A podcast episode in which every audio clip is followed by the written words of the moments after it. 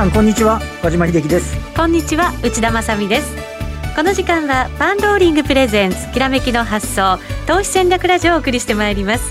この番組はパンローリングチャンネル YouTube ライブでもお楽しみいただけます。YouTube ライブは番組ホームページからご覧ください。さて現在の日経平均株価はあしっかりとした状況続いてますね。50円ほど高いところでの推移です、ね、はいあの本来ね、今日配当落ち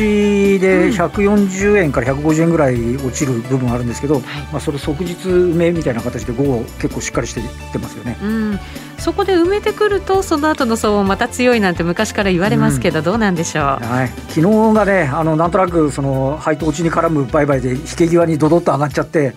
あちょっとやりすぎなんじゃないかなと思いましたけどね、はい、今日も引き続き需給面ではしっかりしてるというそういうイメージですかね、はい、この後も詳しく伺っていきます、はい、よろしくお願いします。さあそれでは今日のゲストにご登場いただきましょう。ご紹介します AIS キャピタル代表パートナーの翔敏翔さんです。こんにちは。こんにちは。よろしくお願いいたします。翔さんはねちょっとあのあれなんですよ。フェイスブックとかでちょっとつながってて。そうなんですか。やり取りさせていただいてちょっと番組の,、あのごご依頼なんかってちょっとなかなか日程が合わなくてねだったんですけど今日こんな形でお会いできるのは本当に嬉しく思います。よろしくお願いします。光栄です。念願かなってということなんですね、はい、中国経済これからの世界経済にとってもやっぱり大事なところですし大きなやっぱりそのね局面迎えてるかなっていうところですから、ね、今日はたっぷりお話を伺っていきたいと思います、はい、よろしくお願いいたします。えそれの前にパンローリングからのお知らせです今週末10月3日土曜日日経オプションリボーさんの日経オプション教室中級編セミナーを開催いたします。日経225という単一商品を多彩なオプション戦略を使って利益を狙いに行くシンプルながら面白みのあるスタイルです。その基本となるのは確率です。これから長きにわたって活躍活用できる手法を手に入れたい方ぜひお申し込みください。そして本日19時から竹蔵さんのライブ配信50億稼いだ男の9月注目テーマをお送りいたします。9月10月じゃないですかね、ね、これねどうなんでしょう。10月の注目テーマだと思いますが NTT のドコモ完全子会社化などね、うん、ちょっと大きなニュースも入ってきていますが、えー、まさにですねその時事ニュースであるとかアフターコロナであるとか国策であるとか今後大きく注目を集めそうな銘柄を検証していくということですですファンローリングチャンネルでぜひご視聴くださいそれでは進めていきましょう。この番組は投資専門出版社として投資戦略フェアを主催するパンローリングの提供でお送りします。それではまずは足元の株式市場から和島さんお願いします。そうですね。あのえっと昨日も300円上げてでえっと海外で見るとあのアメリカの方がダウが3日続伸だったり、ここのところあの9月の頭ぐらいにちょっと波乱含みだったテクノロジーの銘柄がね、はい、あのここへ来て引き締まってきていると。いうことで、まあ、あとは欧州の方も少しこう、えー、感染、コロナの感染再拡大で懸念されたところが、あの少しも中国の指標なんかが良くて、えー、このあたりも落ち着いているということなんですけど、一方で先ほど申し上げた通り、今日あの配当権利付き落ちの日なんで、はい、140円、あの配当分だけインデックスが落ちるということなんですが、いや逆に、えー、っと、これ、機関投資家は、配当実際来るのは11月ですね、現金化で来るんですけど、うん、でも、あの、機関投資家は、あの、その配当落ちたものとみなして、えー、今日その落ち分について、うん、えー、トピックスがベンチマークなんで、大体まあトピックスの先物を買うという、えー、動きに出ていきます。これ、合計で日経平均型と合わせて合計で6000億円ぐらいの、6000億円、はい、買い需要があるのではないか。これはあの昨日の引けと、えっと、今日の途中の段階ぐらいで、うん。買いを入れるというふうに言われてますけれども、はい、ちょっとそのあたりもね、えー、下支えになっているのではないかというふうに思います。うん、はいまあ、あとはあの今日あの直接インデックスの押し上げ効果になるかどうかはともかく、えっと、NTT がどこも、ね、子会社、完全子会社化っていう報道と、うん、まあ、あのもう正式に多分発表になってると思いますけど、あのでドコモがストップ高になったり、あのえー、逆に、えー、あの通信の方のソフトバンクは今日上場来安値なんですよね。18年に上場して以来の、もうや、誰一人儲かってない状態になっちゃってるという、やっぱりあの、それこそあの菅さんの、あの、なんていうんですか、携帯電話高いっていうのが、とうとう、企業の再編まで来てるのかみたいな、はい、値下げ原資をね、ひねり出すための統合とも報道されてたりしたり、あとは逆に、今日のところだと 5G 関連がむしろ買われると、うん、あの NTT が 5G の本気みたいな報道の仕方にもなってるのであのインデックスに直接影響はないんですけどそうしたこともえー、マーケットにとってはあの少しこうなんて言いますかね物色要因になってると、はい、であと、えっと今日の日本経済新聞では一行も振られてませんでしたけど昨日日経500種平均っていうのがですね、うんあの過去最高値を更新してるんですね。和島さんずっと注目してきてますよね。そうなんです。はい、あの1989年あの12月29日、はいえー、具体的には2406円という高値でしたけれども、これ昨日の段階で、えー、突破をしてきました。で今日今現状では2438あ、まあ、これもプラスに転じてきてますね、連日の高値ということで、まあ、あの他でもない日経平均のその日は3万8915円ということですから、あそうか、それを上回ったことになるんですもんね。あの日の高値を抜けてきてるので、えー、あのまあ、銘柄的に言うと、キーエンスとか SMC とかっていう、あの日本が強みを持っているところだったり、あとは任天堂ですとか、神戸物産ですとかね。あの非225で500に採用されてるっていうのは、あの比較的やっぱり好調な銘柄が多いので、ちょっと実態からすると、日経平均よりもこの500が抜けてきたことの意味合いっていうのは、投資家の皆さんにとっては大きいのかなというふうにも思うんですけどね。なるほど、バブルの高値を抜けてきたっていうのは、ね、結構象徴的なことですよね。うん、これあれなんです今抜けるのかどうなのかっていう経済と考えるとちょっとね違和感もあったりしますけど。これあれなんですよね。あのえっと日経500って出来高と売買代金と時価総額だけなんですよ。選定基準が。そその3年間なんです、ええ、だからえっと、日経平均みたいに、どうにかが取れたから補充するだと、はい、ずっと球体依然とした業態が入っちゃうんですけど、で前年の銘柄のことを全くあの考慮しないので。へよくなんか歪みがあるとかって日経にも言われたりしますけど、ね、はい、だから実力ベースだともしかするとねあの内田さんおっしゃるように今なんで抜けるのかってちょっとなかなか微妙な感じしますけどあの日本にあの別に寄与しなくても他でも生きていけるぜみたいな会社が結構。多いっていうのも一つこの要因ではないかというふうに思いますよね。うん、はいわかりました。この後は今日のゲスト翔敏翔さんにお話伺っていきます。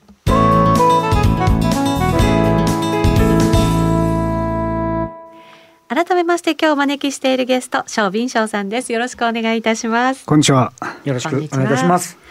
まずはちょっと足元の中国の様子から伺っていこうかなと思うんですけれど、はい、あのコロナを一番最初にこう収束させた国というふうなイメージもあって、はい、株価のこう先にこう切り返してるかなという感じもするんですけれど足元どうなんですか？うんまあ、今日ですねこの日経500史上最高の更新の中で、はい皆さん大嫌いな中国の話していいかと思いますね。ちょっと迷っちゃいますけども、えー、まあかといって、あの、やっぱりおっしゃるように、あの、中国ですね、やっぱり、コロナの、まあ、ウイルスの中、いち早くですね立ち上がってきて、はい、でしかもですね、えー、10月1日から8日間ですね大型連休が入ります、ね、お休み入りますよね。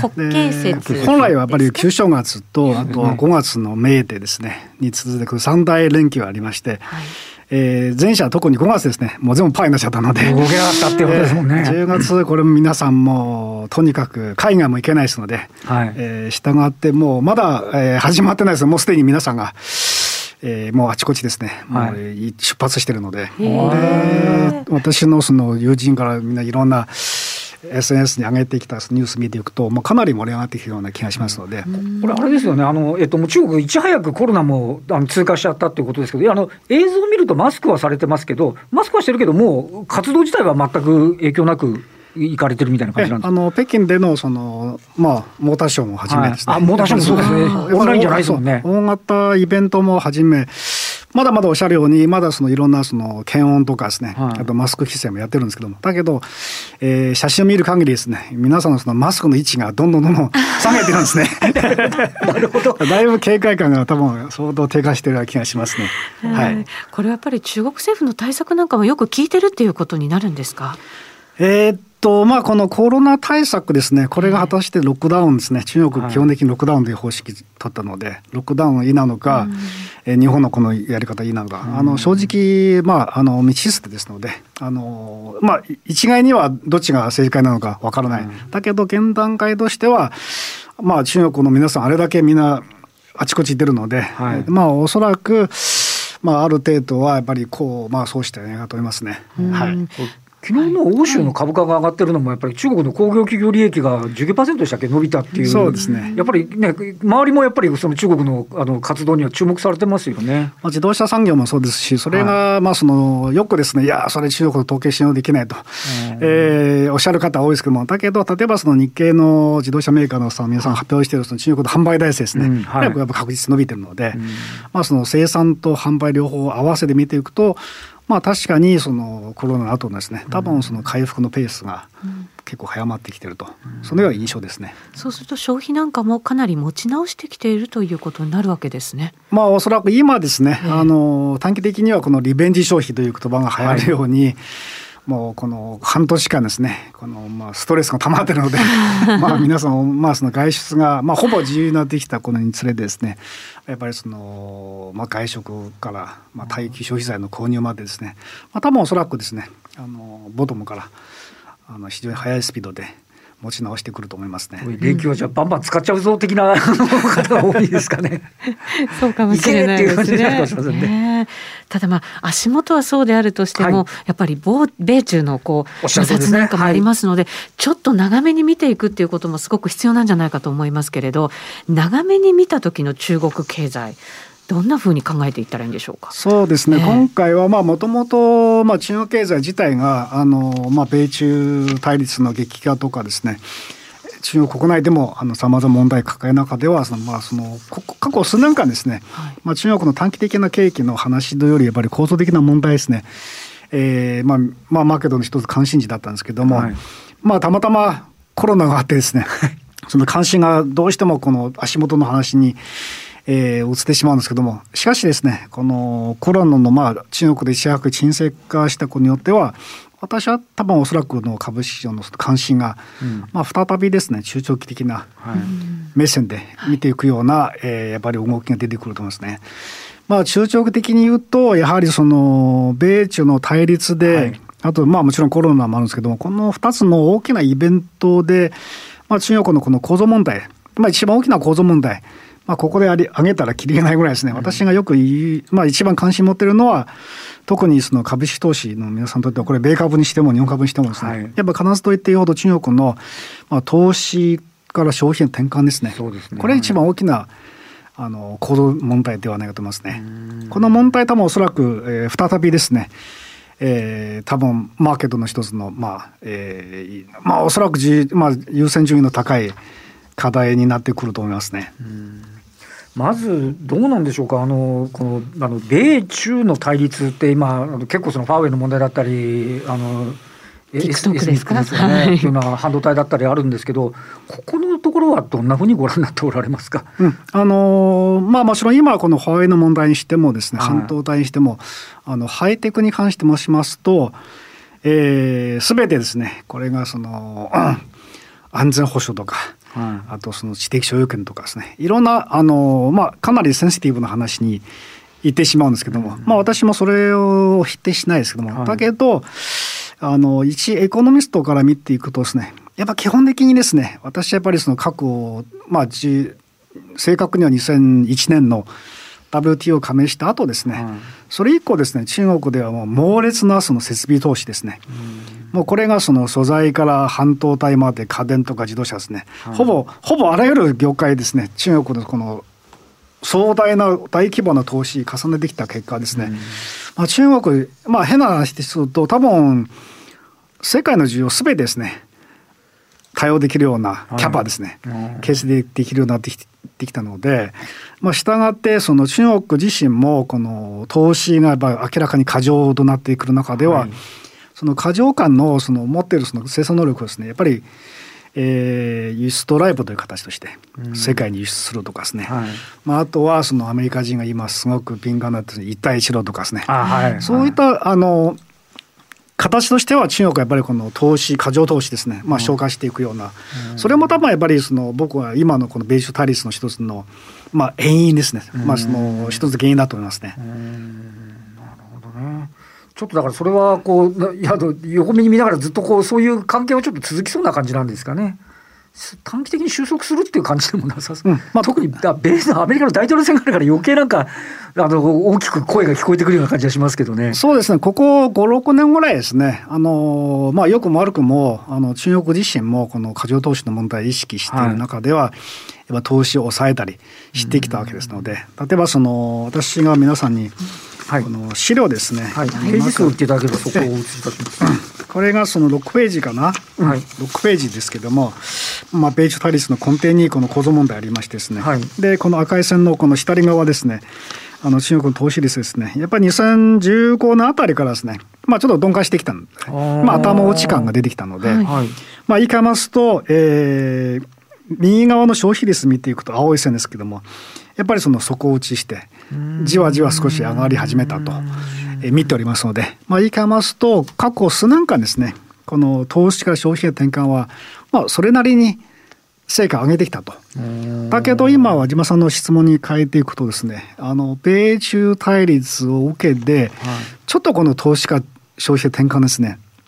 またちょっと怪しくなってくるんですね。でなぜかというとやっぱりその、うん、投資するなと、過剰投資やめなさいとか。で言いながらでも今回のこのベージュタリスで例えば半導体にしてもですね、はい、中国自ら作らなきゃいけないですからですね。そうですね。はい。で、全部国産国産化しようとですね。これいろんな動きが出てる中では、例えば今中国ではもう猛烈に半導体チップの投投資とかですね、はい、もう急増してますね。はいはい、まあ、再びやっぱりそのあとはやっぱりその 5G とかですね、このあしまあ次世代のその通信とかでいろんなその言い換えますと、まあ、アメリカから制限されてかかといって中国はやっぱりそれなりの技術も蓄積したので、じゃあ全部自前でやろうと。そうするとまた再びですねこの投資のところにやっぱりその、まあ、拍車をかけてしまう可能性が。例えばその今1月から8月までですね中国の,、まあその公式報道を言いますと、えー、半導体チップの生産を乗り出した会社ですね、はい、1万社を超えましたですね。え？そうなんですか？まあどう見ても多分最先端の技術アメリカ持ってるので、はい、まあ多分やっぱり感覚的にはまたあの重複投資とかあとレベルの低い投資あと小規模ですね。えー、だけどハイテクといえばその生産の許可が下りるとかですね。それぐらい多分私が心配なのはこのせっかくですね投資家消費へ転換ですねせっかくいい一線に来ているいるんですけども、しかしこの米中対立なのでまたちょっと後退してしまうんですね。それが私がその中国の構造問題に対して一番大きな懸念持ってるのはこの話ですね。そうすると、まあ、中国でその設備投資がもう盛んに行われるようになったということは、米中問題もさらにやっぱり、これ、激しくなってしまうっていう可能性がまた出てきてるっていうことになるわけですか？うんまあそのいたちごっこですね。でアメリカもともとこの過剰投資であの貿易摩擦貿易摩擦からあらゆる面の摩擦ですね、はいはい、まあ、貿易だけ止まら止まらないのでじゃあこの過剰投資やめなさいと。やめますと。しかし今度またいい技術を供給してくれない。えー、しかもその半導体やっぱりアメリカだけでなくて他の日本を含めて中国と取引するんだですね、うん、そういうふうにまた金融措置やってしまうとじゃあ自分たちが生きていくためには自らやらなきゃいけないですからですね、はい、じゃあまたもう一回投資を起こそうとかですね。またその今その内循環という言葉が流行っているように、はい。輸出がダメだったらじゃあ国内でまた、うん、あの完結しようとかですねそうするとやっぱりどうしても多分おそらくですねあの景気の不要策とあともう一つその国産化ですねこの2つの観点から言うとまたまた再びまた中国の投資を増やしてしまうと。で増やした結果多分おそらくまた次期の大統領とかですね、どうなるか分からないですけど、いずれまた、いずれまた米中がまた握手するだろうと思いますので、そうそうするとまた、振り返れば中国また、また、またさらなる巨大な、まあ、あの設備投資の能力を持ってきたら、また困るだろうとですね。だからこの話はちょっとやっぱり一つの、まあなんというかですね、うんいたちごとしてはしばらく続くんじゃないでしょうかね。なんか旗から見てるとだから中国が半導体まで作り始めてやっぱなんか中国ってすごいなと思うけども今お話聞くと少しあの こう少しこう内需の方に行かあの消費の方に行かなきゃいけないところがもう一回生産じゃなきゃいけないっていうそこのあたり長い目で見るといろいろなちょっと難しいところもあるわけなんですね。そうですね。まあやはり今までそのまあ開かれたそのグローバル経済の中に組み入れられて、はい、まあある程度その輸入とかですね技術投入とか、まあ、中国とってかなり生産的であの効率的なやり方でしたのでしかしこれから全部自分たちやらなきゃいけないですから。しかもその最先端技術そのノウハウとかあとソフトとか、はい、アメリカが握ってるので多分そこはやっぱり相対結構相当ですね。いろんな無駄とかですね。やっぱりその生じてくる可能性は私ありますね。確かにそうですよね。あの線幅補足するとかっていうのはやっぱりアメリカの方の技術がやっぱりあってでも片や 5G はファーウェイのがやっぱり先行してたりするという見方もありますよね。うん、あのー、まあ 5G に関してもし、ま今日本も今日の NTT もすすごく、はい、まあ、中国もかなりあちこちですね 5G のその例えばその、えー、中継基地とかいろんなところのその建設も結構ラッシュですね。はい、だけど中国の、えー、元財務大臣の発言によりますとちょっと 5G 投資でやりすぎじゃないかとですね。なぜかというと、その通信 5G 技術だけばっかり先行して、しかしその 5G 技術を応用する場面があんまないですから。ああ、うん、そう。私、インフラはあるけど。インフラ、多分それ、それを使って何するかですね。あの、それ、まあ、それ、それを使って、まあ、の、TikTok ばっかりですね。で、買い物ばっかりですね。えー、それ、ちょっともったいないですね。だから、もっと、例えば、その、医療とかですね。いろんな、多分、そこ残念ながら、そこあたりは、ちょっとですね、この、やっぱりバランスの問題ですから、5G がないから、その技術発展しない。いや、ちょっと待って、これ、ちょっと、もっとバランス取ろうとかですねそこはやっぱり明らかに中国の方は 5G、5G 日本もそうですが僕はあの多分和島さん僕のコメント見たと思うんですけども、はい、日本の中国の 5G 聞くだけでみんなすごいすごいでみんな反射的に言うんですけどもだけどその 5G 使って何するのそうですね。そこそこから何の新しい技術を生み出してくるかですね、はい、あのブロックチンもそうですね。今中国、ね、みんな口開ければブロックチンブロックチンですね。じゃあブロックチンって何が変わるかですね。その話までいかないとそれが本当にただの投機的な投資になってしまうからですね。技術はすごいけど、じゃあ一体何に使うんだ？何使うんですね。多分中国の特にその地方政府の皆さんも特にそうですから、5G、ブロックチェーンとかですね、分かってるかな？というですね。そこあたりちょっとやっぱりある程度としては、あのだからその多分次の話としてはその来月あのもう来月です。10月26日から、まあ、始まる中国共産党の五中全会というイベントがありましてですね、はい。はい。まあ、そこ内需拡大ですね。やはり先ほど僕らの議論した話の中でやはりその、まあ、持続成長のためには、まあ、投資ばかり対応でもですね将来的に過剰投資の話とか、うん、あとはやっぱり結果的にやっぱり銀行の不良債権とかですね、うん、あのなってしまう可能性ありますのでだから今まで中国散々それに苦しめられてるので、はい、だとしますとやっぱりどうやって消費ですね。そうですね。あのさっきの 5G の同じように 5G 使って何するかですね。需要があってからまさらに供給を刺激するんですから。はい。だからそこはやっぱりある程度はこの中国のこの個人消費ですね。はい、あのまあ今先ほどそのじわじわじわ少しは拡大してるんですけどだけどそれを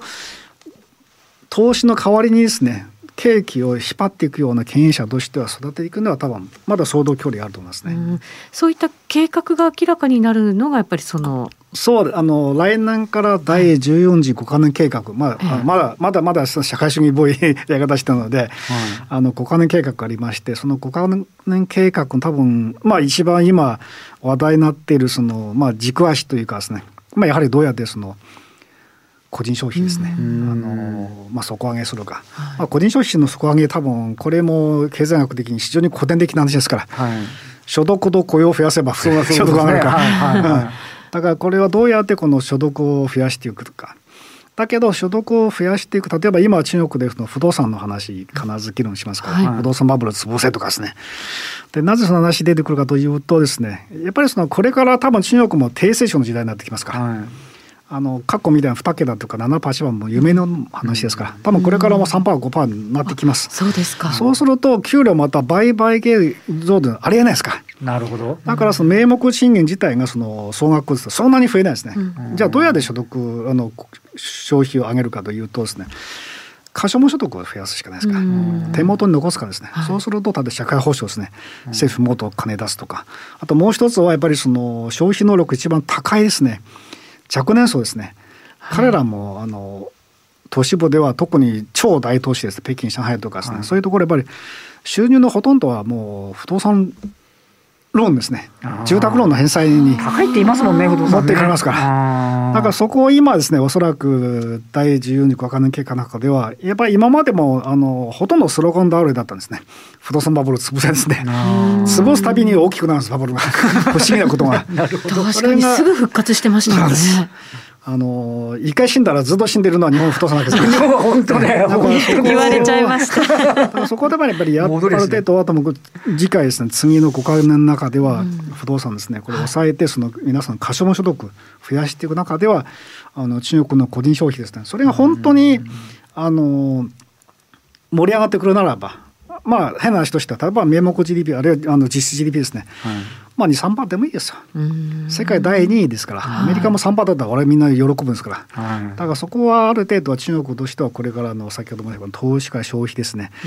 うん、もう不退転の決意でやらないと、はい、そうするとまた今までみたいなこの過剰投資また米朝摩擦とかいろんな話また繰り返してですね、あの前に進まないですね。なるほど、はいそうなった時が中国をこう投資していくっていう意味では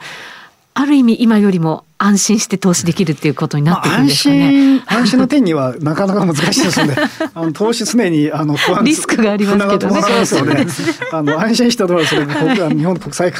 国際会ですけど、だけどその中国で今その私が前回ですねあのいろんなセミナーで強調してるのは。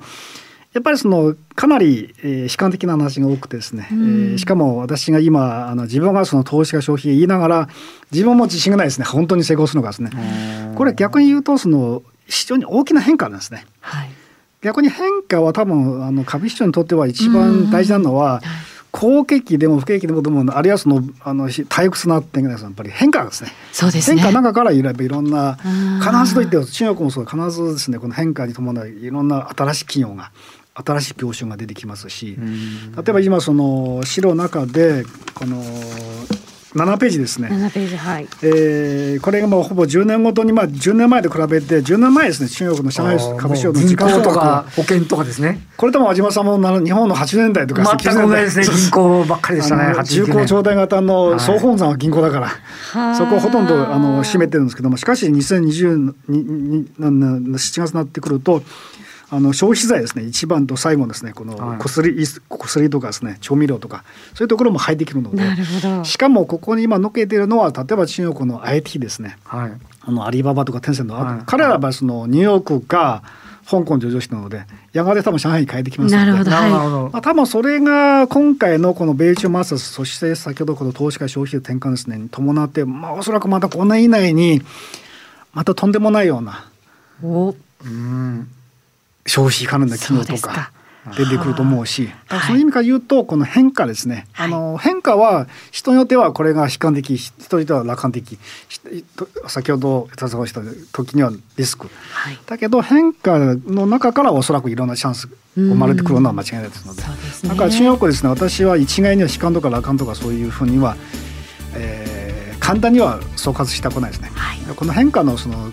ダイナミズムですね。強調したいですね。はいこの後も詳しく、ね、詳しくはい、伺っていきたいと思います。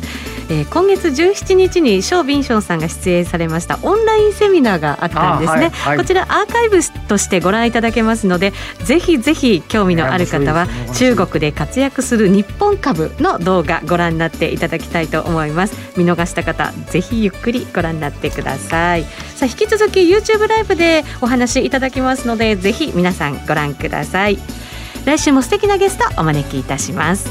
この番組は投資専門出版社として投資戦略フェアを主催するファンローリングの提供でお送りしました。